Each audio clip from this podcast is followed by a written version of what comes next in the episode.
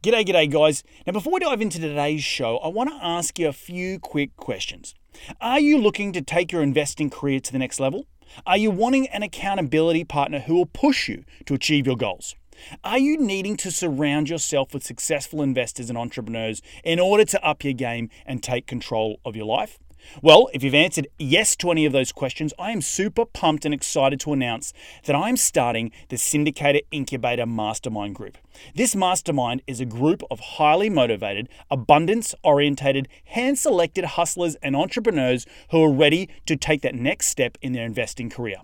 We are now taking applications for the next group of champions. If you're interested to find out more, then email me at info, that's I-N-F-O, at reedgoossens.com and put in the subject line the Syndicator Incubator. Being a part of this mastermind group, you will have unlimited access to both myself and my business partner, Andrew Campbell, and you will understand how we have been able to build a portfolio of over 1,200 units worth over $120 million in under 24 months, and we've achieved financial freedom in the process. There are once a month mastermind calls with the group and a yearly conference where you will learn from the best in the business. So, what are you waiting for?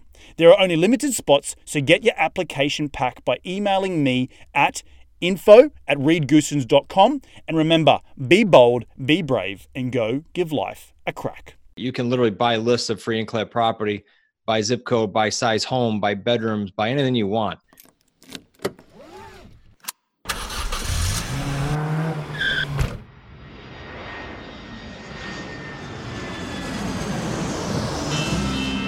Welcome to Investing in the US, an Aussie's Guide to US Real Estate, a podcast for international investors and real estate entrepreneurs looking to break into the US market.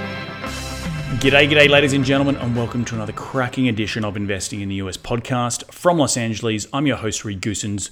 Good as always to have you with us on the show.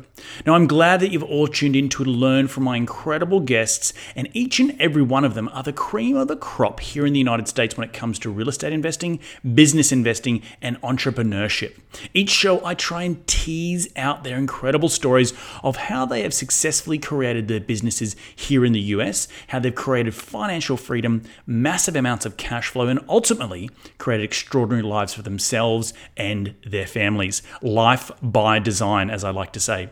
Hopefully, these guests will inspire all of my cracking listeners, which are you guys, to get off the couch and go and take massive amounts of action. If these guys can do it, so can you. Now, as you know, I'm all about sharing the knowledge with my loyal listeners, which is you guys, and there's absolutely no BS on this show, just straight into the nuts and bolts.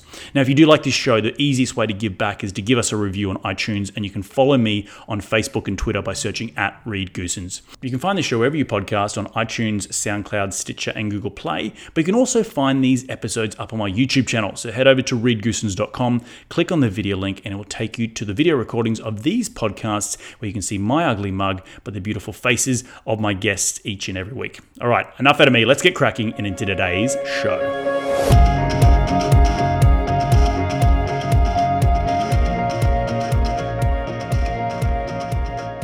Today on the show, I have the pleasure of speaking with Chris Fontaine. Chris is the best selling author of the 2017 book, Real Estate on Your Terms, and this year's The New Rules of Real Estate Investing.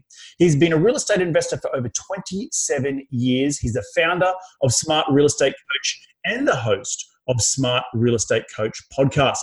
Chris is also a strong believer in about giving back to his local community, and he's currently supports a few franchises and um, charities, some of them around children's hospitals and the Three Angels Foundation in Newport, Rhode Island, where he is calling in from today. But enough out of me. Let's get him out here. G'day, Chris. How you doing, mate? I'm terrific. Thanks. How are you, buddy? Good, man. Good. Look, I always kick the show off with uh, rewind the clock. Tell me how you made your first ever dollar as a kid. First dollar as a kid. I, I think I um this is gonna sound real exciting, but I I pulled a wagon we up to the uh, corner and I literally took crap out of my closet and sold it to cars going by and they stopped and bought it. I couldn't tell you what was there, but I know I did it a few times. a just just full of random stuff, right? Trying to make it literally from my closet. Yeah, like books and cl- whatever, whatever was in there. I remember as a kid setting up a little stall and and small bags of dirt, thinking that people would want small bags of dirt, which was you know the product was rubbish. But I, I got a picture of me. No, you never know. They sell rocks and everything else. You should do that now. yeah, right. I, I, was selling it more for the fact of you know gardening purposes, but I don't think anyone really wanted just some some crappy topsoil. so yeah, it's pretty pretty funny. Fat. Mate, um, but tell us a little bit about your journey and how you've got to where you are today, and uh, a little bit about what makes you tick. Yeah, um, so I started in real estate in 91. Um, so I'm dating myself a little bit there, but what people say, well, would you grow up with it? I, I grew up in actually a welding supply and industrial gas business, but my father would build his own buildings and then lease them back to him, to him and his company. So um, that I kind of got me watching real estate, and then he'd find blank piece of uh, vacant pieces of land and he'd permit them and flip those. So I was around that, and then that was around the time when Trump was young. This was in the so now I'm getting to like the 80s, and he wrote his first few books, and I caught those. And so in '91 we started building homes. Uh, we did so without banks and with all the subcontractors waiting till the end. So we literally didn't finance anything. And then in '95 I bought a uh, Realty Executives franchise. So I had my broker hat on then sold that to Coldwell Banker in 2000 and then started doing my own investments around 2000 that led me up to coaching throughout north america and also the the great debacle in 2008 when everything just kind of took a slide. So that's that's literally what got us going now with with the terms business not wanting to deal with banks not wanting to sign personally not wanting to use cash. We had none after after the crash.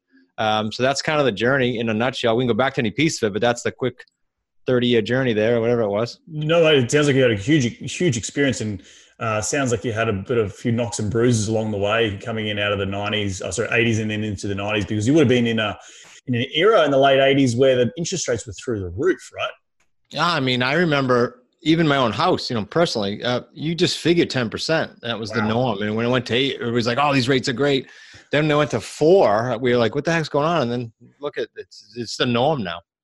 So, given that you and you know don't want to age, you, but you've been through a few cycles. What's the uh, in 2008, 2009 when that when that hit? Were you expecting it? You sounded you mentioned before that you lost a fair bit of money. So, what did you do, and, and did you even see it coming? Yeah, I mean, everyone started coming. It's a matter if we believed it or not, right? So I was like most thinking that the properties were ATM machines and the market was just screaming up. So when that happened, there was 22 or 23 properties that we were on personally. We don't do that anymore. Signed personally.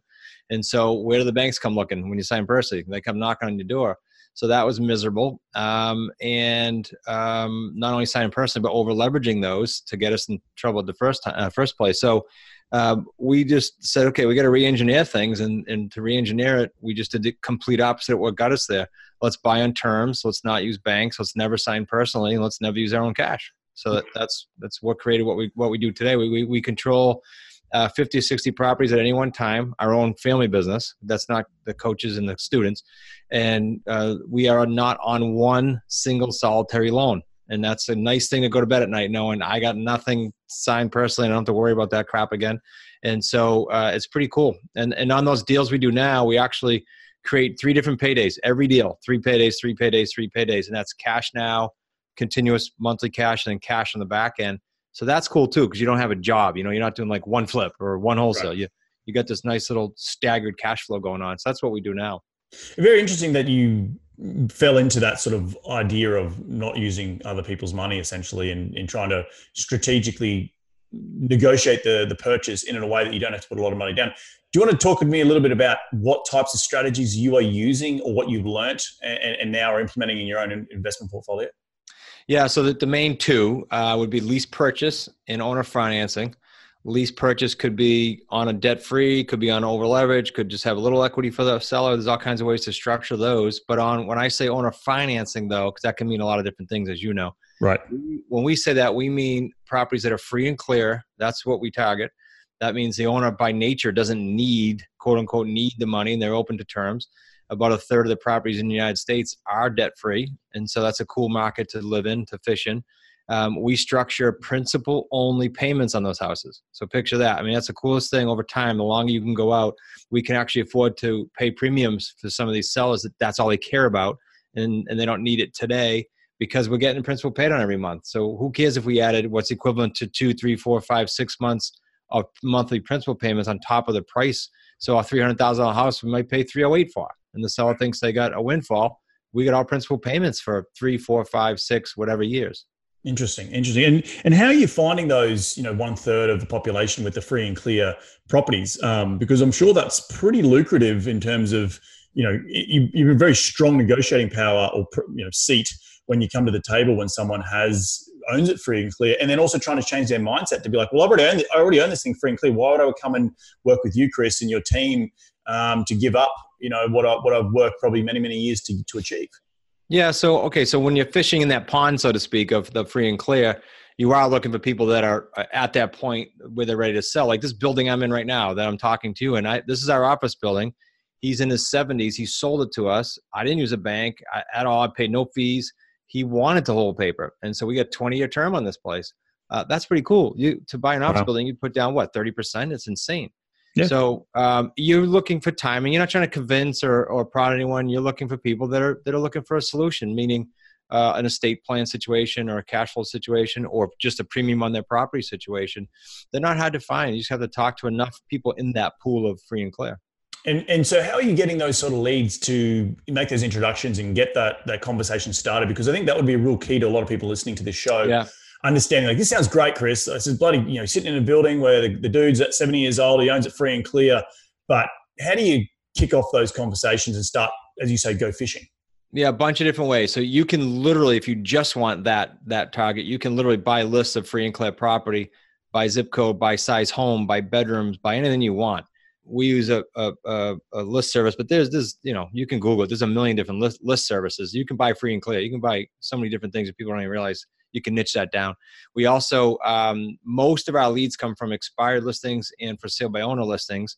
That means we're getting everyone, not just free and clear, right? So we're looking at different exit strategies there with the lease purchase as well. But if you can niche it, you can buy any list you want. You can say, I want all free and clear in my town of people that don't even live here. So they're out of state owners and they're free and clear. That's a great list. you can just buy those. Right, and uh, you're you're you you you sit in an office building. You said, but you're mainly focused on the single family space, correct? Yeah, so this is just our own. This is our headquarters for all our companies. But yes, we focus on single families. We've done four units, six unit. It works great. Ten units and under our, our strategies. You, you probably know you can buy I mean, I can buy a plane or a boat on terms, right? You can buy anything on terms. But yes, we focus on single family right now. And as other stuff comes up, we, will pivot and work with it, like the multis and things like that. Right. Well, again, and also you're in that space of knowing how to. The biggest thing that you've learned is how to negotiate, right? You you you you you have a person who has a plane, right, or a boat who owns it free and clear. You still use the same strategies. So yeah, exactly. Let's talk about a little bit about those strategies because a lot, I'm sure a lot of people are asking, like, well, how the hell do I start negotiating with someone who owns it free and clear? It seems like they've got all the power. So, what are the sort of top two or three, four or five things that you try and teach your students in and around the negotiating. Once you've found that person, they've got the fish on the line, now you're trying to reel it into the boat. Yeah, so a couple things in no particular order. One is your main question up front is, um, regardless of their price, your main question is, do you need the cash up front? Do you need your equity out to go buy something else? And you'll be surprised at the answer when you're dealing with just free and clear people because, frankly, if they needed the money, they would have already yanked it out of the property. Right. You know, so that's the first question. And if they say no, you say, okay, great. So then if they ask for down payment, your answer is real simple. What's more important to you, price or a small down payment? So you're kind of belittling it. and, and so you tell them, look, most of my sellers aren't in need of cash. So they don't want to admit that they are, right? So most of my sellers aren't in need of cash and they'd prefer to get the best price. If you're open to getting the best price, I can give it to you. I can give you the best price in the market as long as I get my term. That's the discussion. I mean, it's not a difficult one. So that's either a yay or an A for them if they need the money right away, right? Mm-hmm. So if they do say nay, right, they I, I, need a bit of money down. What are terms are you trying to negotiate in order to still make it juicy for you? Um, I would start with just kind of for the shock value. If they say uh, how long you talking, I would say, well, my standard is twenty or something that's crazy out there. This one happened to fit this building, but usually they want to they want to be somewhere in the three to five year range, and that's good. It, let me give you a, a metric on that. So if you buy any property, I don't care where in the country. Yep. If you buy, if you if you're somewhere on the 190 grand mark and above, and you you structure at least a four year term of principal only payments, you are going to have a six figure profit deal the way we exit our deals every wow. time. Wow. Per house. That's great. That, Now, some people think that's crazy. We did a house, we bought it for 183.9. We still have this because we've extended it and negotiated, but we bought it for 183.9. There's a bare minimum of 130,000 profit in this house. Wow. Now, most people go, I, I don't, you know, I don't get it. So it's $923 a month in principal payment. There's a tenant buyer in the house that pays us more than that every month, obviously, or we wouldn't have done it.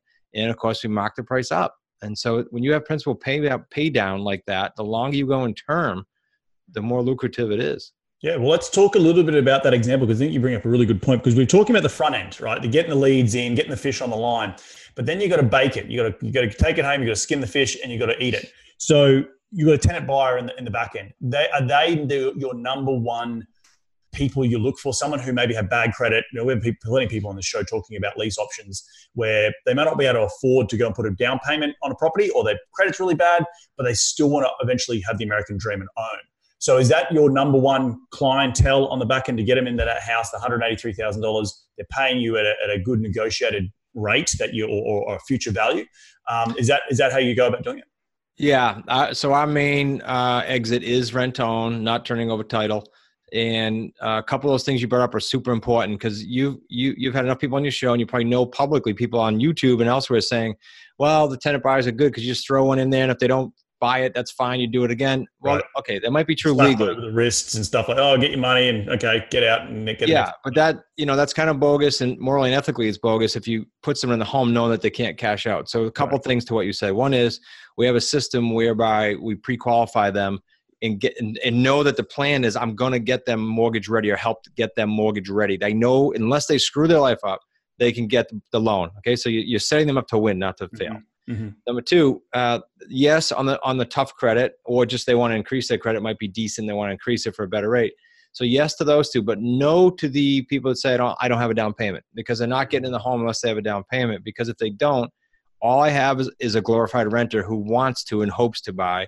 So when they put enough skin in the game, they're buying. Uh, most part, again, unless they have a life event, we have people that have it every year. We lose some, but our our uh, mortgage rate and cash out date is much higher than you're hearing people talk who don't do that step. Yep. Yeah. Well, and it also, as you said, back to your point, it proves that that person is worth their weight in gold. They're already, you know, um, giving you money, giving up money to say, "Well, look, I'm, I'm serious about this," and, and you're now essentially being the bank. Yep. Um, so that's it's really really interesting. So in and around the, we go back to the price a little bit. What's your for the average person listening out there? I would assume the first time home owner market is really where you're at, the 150 to 300,000 range. Is, is that correct just by, you know, between, reading between the lines? Um, okay, yes and no. So I, I, typically in a lot of our markets, let's say our medians in the threes around here, not counting Newport itself, it's high end, but in right. general in Rhode Island, uh, you're talking anywhere between 190 and 590. Yep. Um, because I like as you get to the three and fours, you get better checks up front. Um, however, we have students all over the country, and one of them is in DC, and he does 800 to 1.8 homes. Wow. But wow. you know, different medians there, so it just depends on the market you, that you're in. And he does wonderful. He's he's right now the highest earner, uh, what we call associate, who we do deals with around the country. I'm interrupting this episode to remind you guys about the Syndicator Incubator Mastermind Group. If you want to take your investing career to the next level and surround yourself with the best in the business, then apply today. Spots are filling up fast. I'm only taking a handful of people for the next round, so get your application by emailing me at info, I-N-F-O, at reedgoossens.com. Remember, be bold, be brave, and go give life a crack. Now back into the show. Uh, so, talk to me a little bit about the. You, you have got a, a, lot. It sounds like a very big mousetrap. You know, get, getting the getting the fish in the boat, going home, cooking it up, and having a good having a good feed with it. How are you managing all these processes? Because it is there's a lot of wheels spinning to make sure that that one particular deal does come to fruition and you get, you know, as you said before, three paydays three paychecks on, on, on close throughout the rent and then once the, the person, the, the renter, uh, renter owned um, buyer buys you out. So, what is sort of your principles in and around developing those systems?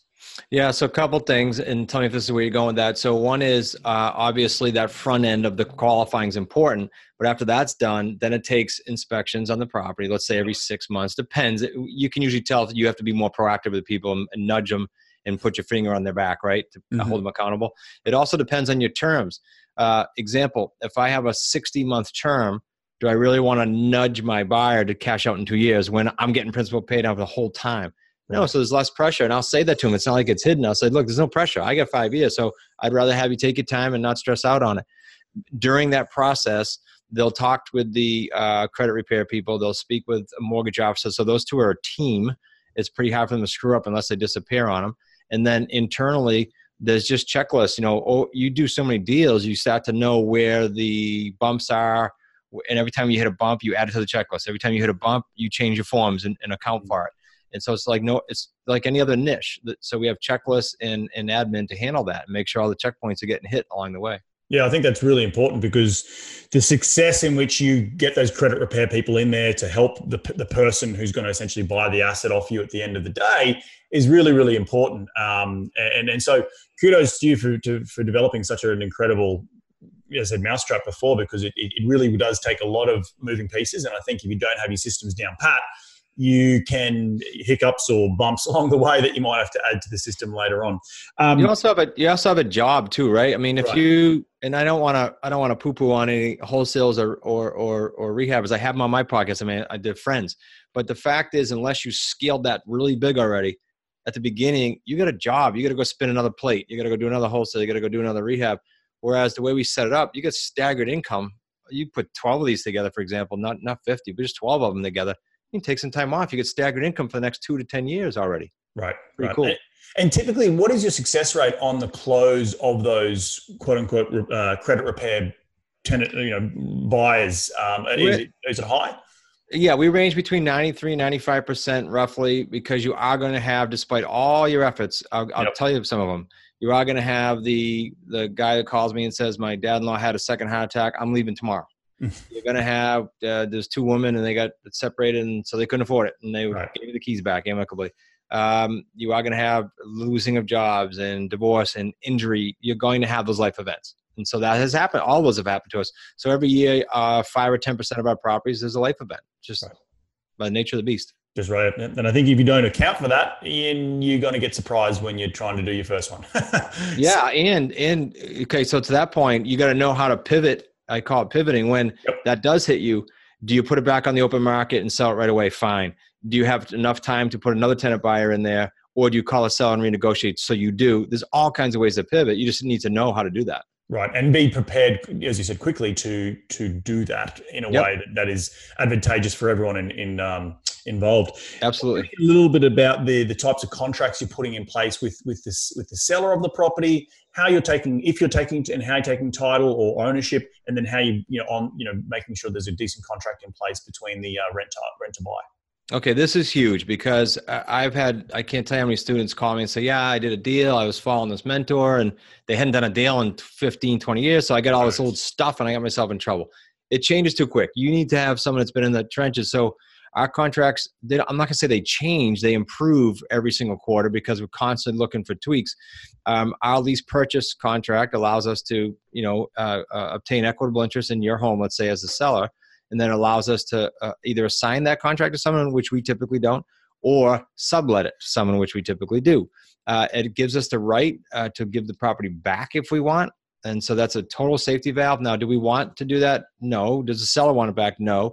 But it's a nice uh, leverage negotiating clause. If something does happen, you call and say, look, I could give it back to you, but here's our options. Let's extend it or let's do this. And so that's key. And then things like lead paint, uh, mold, asbestos we built all that in that it that it's their responsibility if that comes up and they tried to hide it. So just things like that that have nipped us in the past. Mm. Um, the the the purchase sales agreement on the owner financing end because that was the lease end yep. uh, is very custom. So it it covers things like principal payments and it covers things like if we bought subject to, which we didn't even talk about. So it's very very custom to terms deals. I I, I asked our attorney at the last uh, event we had. I thought he had maybe I don't know a few hundred hours into it. He said minimum few thousand hours into them, and we make them available in our course. I mean, it's such a pivotal piece of what we're doing. Interesting. No, and, and it would be because that's the whole that's the special sauce, right? That's how yeah. you get it from A to B, and then the the people who come in with you know the the different uh, the crews to help you keep that tenant you know marching towards that that exit date is really important, and making sure you have those clauses in there if something was to go wrong. I think it's super yeah important to to always protect your downside if the if factor, right? So talk a little bit about that subject too, because you just mentioned that. Uh, maybe explain what that is for some of those listeners out there who don't really understand uh, negotiating or contract terms. Sure, and I'll tell you how we ease into that instead of going right after it. So, subject, uh, subject to just means I'm, I'm going to buy the home with the existing debt staying in the seller's name, essentially. Okay, so that, that's what it means. I bought the home, the tri- title transferred, but the, the loan stayed in their name. Now, is that an easy conversation to have with a seller, whether you're brand new or experienced, on conversation one? No, it's not. But I'll tell you what's a nice strategy is to ease into it, meaning start with a lease purchase, and we've done many of these, in month nine, month 12, month 18, somewhere in there where they've now seen you pay their mortgage payment directly for them uh, in a lease purchase. Uh, many, many months. They now trust you. They now know you're good for your word and you did what you said you were going to do contractually. Then you can offer them some incentive to transfer the deed and release themselves of the liability in literally just waiting for their cash out. Now, uh, if a subject if a if a seller is desperate we do deal with them too because i want to make sure everybody understands we deal with a lot of people that are in great shape. They just want better price. But if they're they are desperate uh, we had a gentleman call and say look i got custody of my grandson. I remember you called me six months ago. My truck is packed and i'm leaving the country uh, sorry leaving the state. He's going across the country so uh, i literally went on a weekend got everything done and we had the thing closed by by the following week and he left he just wanted to let go. He didn't even care. In fact, when we cashed that out not too long ago, I wish it was still going, but we, the the rent tenant buyer cashed us out. He didn't even call or or, or say anything. He could care less. We paid his loan off, and and uh, he didn't even he didn't even call us back or anything. So it's just he could care less. Now that's a different seller, but most aren't right. like that. Right. Right. No, it's, it's very interesting because it's. Uh, again, I, I, can't stress enough to people listening out there about this this process. I, I, I, this is actually one of the first things I ever learned back in Australia when I before moving out here in 2012 was essentially um, lease purchase. Uh, they, yeah. The laws changed a little bit in Aussie, which wasn't as advantageous. It's really nice that the United States have still got that in place. But I think what you said in earlier of the show was you got to be in it not as, as the shark, and there's a little bit of blood in the water, so to speak, um, around lease purchases and stuff like that, which got a bit of a bad name. So being a real, if you're thinking about getting into it, you know, you really got to understand. You got to work with reputable people like yourself, Chris, um, but also take your integrity. You know, at, at, it's the most important thing. You know, you put your name on the business, so make sure you're helping out everyone along the way. And if if it, if it falls over, well, you have got contingency plans, and that's where you come in to teach them how to do it, right? So, yeah, um, regardless regardless of the strategy, uh, to, along your lines, what you're just saying is just do what's right. Like you got your contract, We just do what's right do it right. Yeah, and and and you might get some skins and bruises along the way, but hey, oh, you will. we've, we've, all been there, right? Yeah. so, but um, but Chris, what is, you know, what's the plan for for the business now going into twenty into twenty nineteen and beyond? Um, you've obviously had a huge amount of experience, and and I'd love your thoughts as a second question on where we're headed with the with the impending recession. Yeah. Um, I'll go there first because okay. everybody thinks they, you know, okay, a couple things. I had a guy, I wish I remembered his name. I'd give him credit for on my show a few weeks ago. Didn't air yet, so just watch my show, I guess. But he he was dead, dead set on there is no crash, and here's why. And he was, he was an economist. Uh, so I loved his comments, obviously, but there is no. First of all, there's no one market, right? Right. So people say, "What's the market going to do?" There's not. There's not one market there's several markets within your state there's several markets within my state and they're all different niches there's uh, where, where i have my home in my own home that's a market in and of itself for a lot of reasons like so there's no one market second of all a personal opinion i mean if you and i knew this answer we'd be on the beach somewhere for good we'd never work again but uh, i think it's going to just stay flat or, or I, I, just don't think we're going to see what we saw in 08 it's just my opinion. I, i'm not in the comments i could care less in, in our in our niche um, when it does slow down i'll tell you it'd be a lot easier to buy Mm. So I'm not bumming if it goes down. And if it continues to, to fly up, that's great for us too.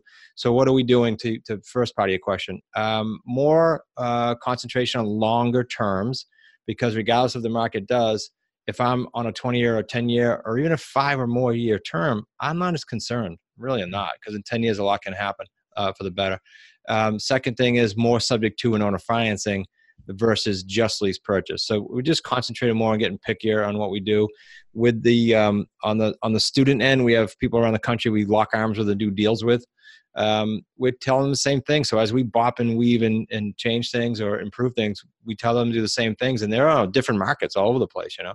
Right. No, and I, I really like that point that you said um, because when I first moved to the United States, someone was like, "Oh, the U.S. economy or the U.S. housing market," and I sort of scoffed once I got here in boots on the ground. There's 400 different MSAs, right? And within yeah. the MSA, there is a north, south, east, west, and within each sub-market, there's you've got to be north of the tracks or south of the tracks or this, you know. Yeah.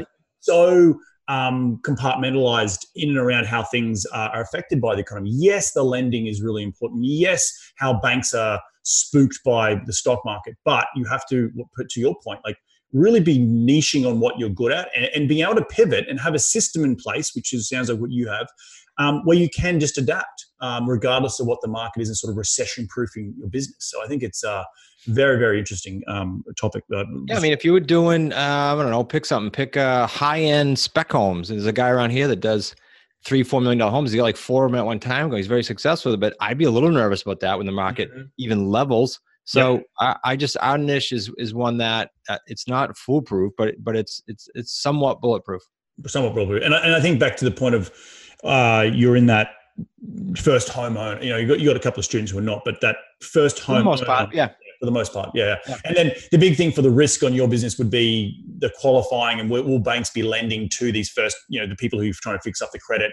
Uh, hence the way you're, you know, you're, you're, mitigating that is by negotiating longer terms, uh, which then allows you um, potential if that tenant does not can, cannot execute you because we're at the bottom of the market whenever that is in three four five years time you have another option because you still got a nice yeah spot on awesome stuff. Mate um, what, how much of your success is is being attributed to luck and how much is attributed to hard work? That's interesting you said that I just got done reading uh, good uh, great by choice one of jim collins books and he taught there's a whole chapter on luck.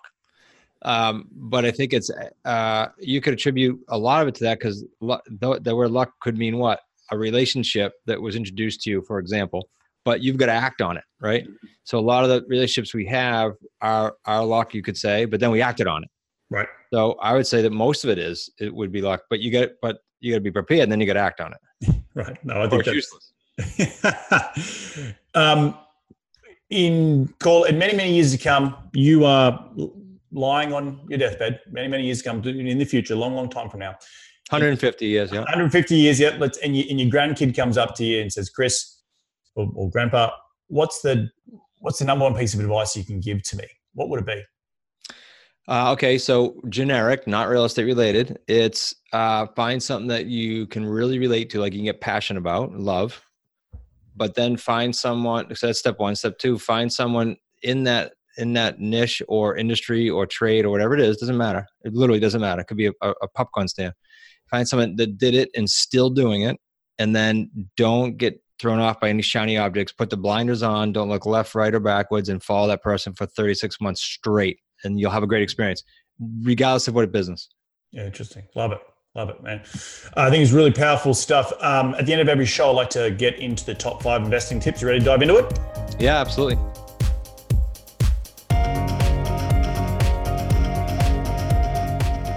Mate, what is the number one um, daily habit you practice to keep on track towards your goals?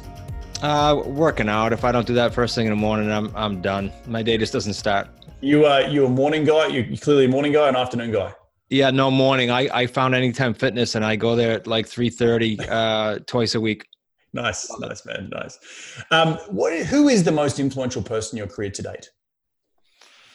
I'd have to say my father, because uh, if you go to date, like everyone, um, right. always been entrepreneurial, always been encouraging, always been supportive and probably back to that luck question. You know, if you didn't have your father around showing you the ropes at the early age, that's it's a bit of luck. You were born in that family, sure. so sure, um, you know, got, set you on a path of, of success. So, so well done, thanks, Dad.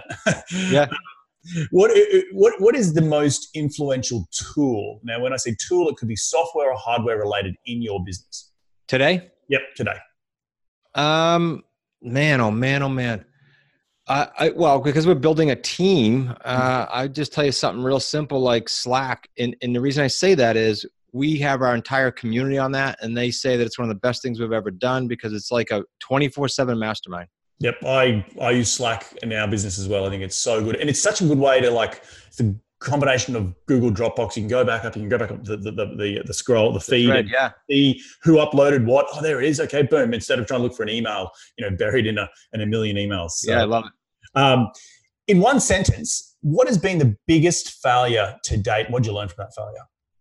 Uh, it was definitely the 2008 debacle, and as we alluded to earlier, I learned to uh, pay more attention to the market, not take advantage of it, uh, and never, ever, ever, ever sign personally on a loan. I don't care what the circumstance or the upside is.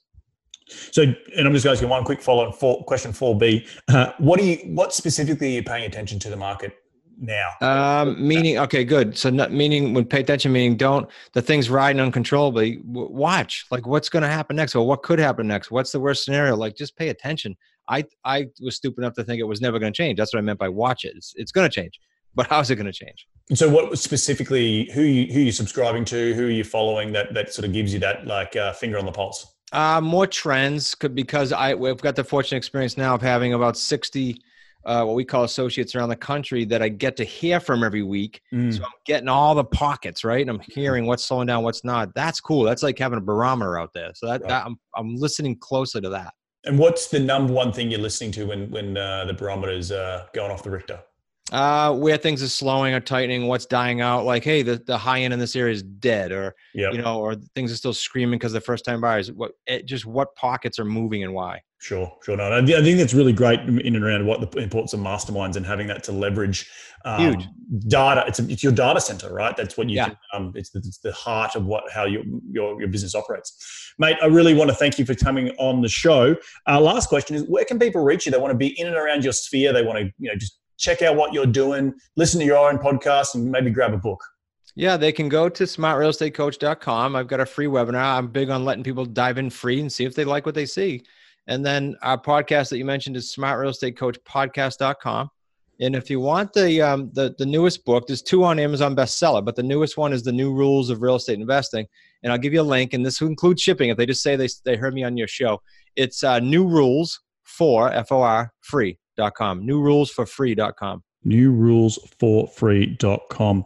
Well, mate, I want to thank you so much for dropping in today. One of the couple of couple of uh, summary tips that I took away from you was really um, understanding the, the different processes you go through uh, in, in order to make it a win-win situation for everyone involved. Talking earlier up about how to find your the different leads, how to get the fish. There's a lot of people in this in this market who, who do own free and clear. How do you get them on the line? Once you get them in the boat, what are you going to do with the contracts in order to make them you know, suitable for a rent to owner? And then how are you you know structuring those contracts that you've got a couple of outs uh, along the way in case you know life events happen, the recession happens. Um, and I think that's really really important for everyone to keep aware of that you've got to have a mousetrap in order to be recession proof in your business. Um, For did I leave, did I leave anything out? No, no, spot on. Good summary. I gotta Mate- get you to write the next book with me. well, mate, I'll, I'll hold you to it. I uh, want to thank you so much for dropping by. Enjoy the rest of your week, and we'll catch up soon. Thanks, you too, buddy. Well, there you have another cracking uh, episode jam packed with some incredible advice. And please head over to uh, smartrealestatecoach.com. Check out everything that Chris has to offer because he's a really good guy trying to do things right uh, in and around the world of lease options. Uh, and I want to thank you all again for taking some time out of your day to tune in to continue to grow your real estate investing knowledge because that's what we're all about here on this show. We're going to do it all again next week. So be bold, be brave, and remember, go give life a crack.